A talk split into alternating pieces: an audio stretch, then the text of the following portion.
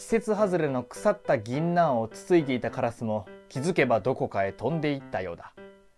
私は東京駅を住処とする猫であるが人間のいない日がこんなにも続くのは生まれて初めてのことでまさに猫の子一匹いや人の子一匹いない状況である。赤レンガ造りの駅舎もいつも以上に立派に見えた。おいよそ見してるんじゃねえ。じゃねえよ。彼らは双子の野良犬兄弟なんとか手に入れたご飯を横取りする。懸命に作った家屋を破壊する。歯向かう者にはその汚い歯で噛みつくなど悪行の限りを尽くし全ての猫から嫌われていた。私とはクジラ館籠城の乱を起因として数々の因縁があるのだが大変長くなってしまうので今回は割愛する。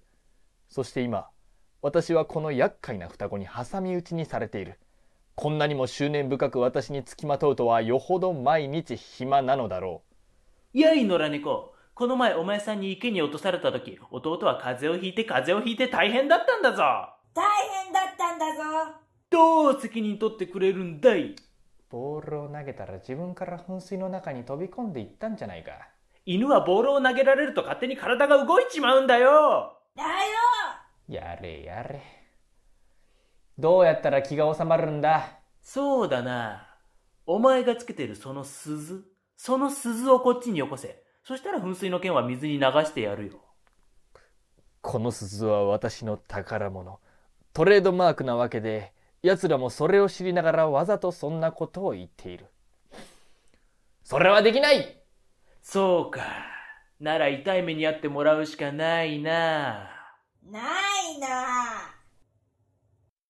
まずい。犬たちに囲まれたようである。兄犬は不敵な笑みを浮かべ弟犬はだらしなくよだれを垂らしている。まずい。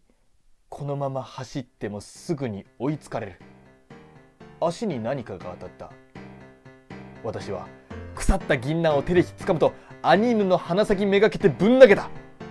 あうえくちきしょ臭い臭い。臭い私は隙を見て駆け出した。逃げたぞ追いかけろ。石畳を肉球で叩きながら前へ前へ進む小さな路地を見つけてそこへ飛び込んだ。ふう。うまく負けたようだ。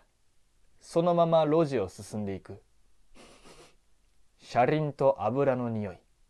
路地を抜けると巨大な列車が何両も置かれた場所に出た。人間がいなくなったため電車たちも仕事を失い静かに眠っている。今日も猫の集会が開かれていた。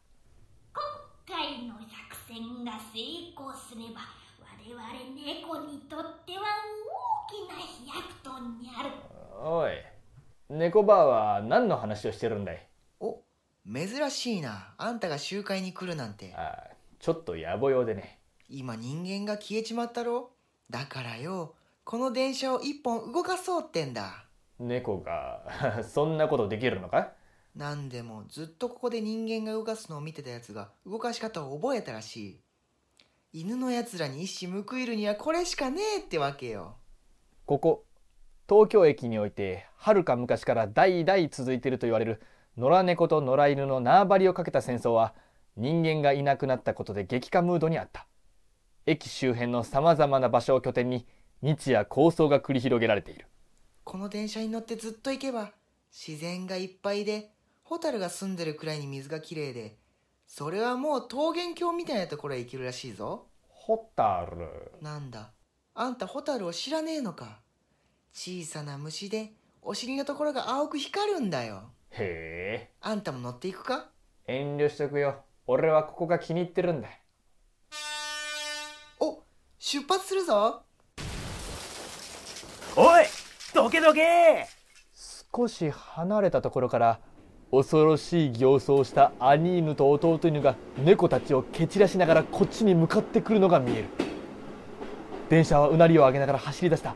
私は決死の覚悟で電車の中に飛び込んだ。仲間の猫たちが離れていくのが見える。喧騒は遠ざかっていく。走り出した車内はとても静かで不思議な気分だ。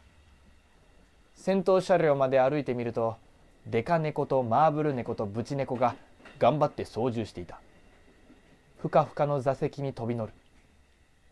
体を撫でる夕日が暖かくリズミカルな揺れに身を委ねているといつの間にか眠っていたらしい。気がついた時にはデカ猫とマーブル猫とブチ猫が口論をしている。どうやら誰も止め方がわからないらしい。これは大変なことになった。目を細めて進行方向を見ると線路が途絶えているのが見えた。まずい。どうすればいい？そう考えてるうちに車両はスピードをぐんぐん上げながら進んでいく。みんなで窓から身を乗り出す。もう間に合わない。そう思った時には電車は岩に激突し体が勢いよく外に向かって飛び出した。山めがけて宙を舞う。だででなんとか助かった。ちゃんと尻尾もついている。危ない危ない。猫でよかった。猫万歳。それにしても真っ暗だ。森の中に飛ばされてしまったらしい。その時茂みの中で小さな4つの光が揺れているのが見えた。なんだこれは。これがホタルというものなのだろうか。そう思ってると4つの光はぐっと高くなって目だということが分かった。こんなところで遭遇するとは奴らも電車に乗っていたらしい。さっきはよくもやってくれたな。くれたな。俺たちから逃げられると思うなよ。厄介な双子は尖った歯をむき出しにしてこちらに迫ってくる。私は迷わず走り出した。待て。風を切るように山を駆け下りていくあぜ道に出た直線障害物がないので隠れられない距離がぐんぐん詰まってくる。もうダメだ。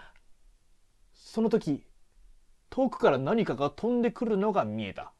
ボール？いやいやもっと大きい。丸くてツヤツヤした球がゆっくりと体の上を通り過ぎていく。一月ほど前に巨大な玉が空から降ってきた時もこんな感じだったな。そんなのんきなことを考えているうちに玉はそのまま双子めがけて飛んでいき驚いた双子は田んぼに転がり落ちた。私があっけに取られていると遠くから人間が駆け寄ってきて私の体をスッと抱え上げた。なすすべもなく足をブラブラさせる。この感覚は何年ぶりだろうか。首元の鈴が嬉しそうに音を立てた。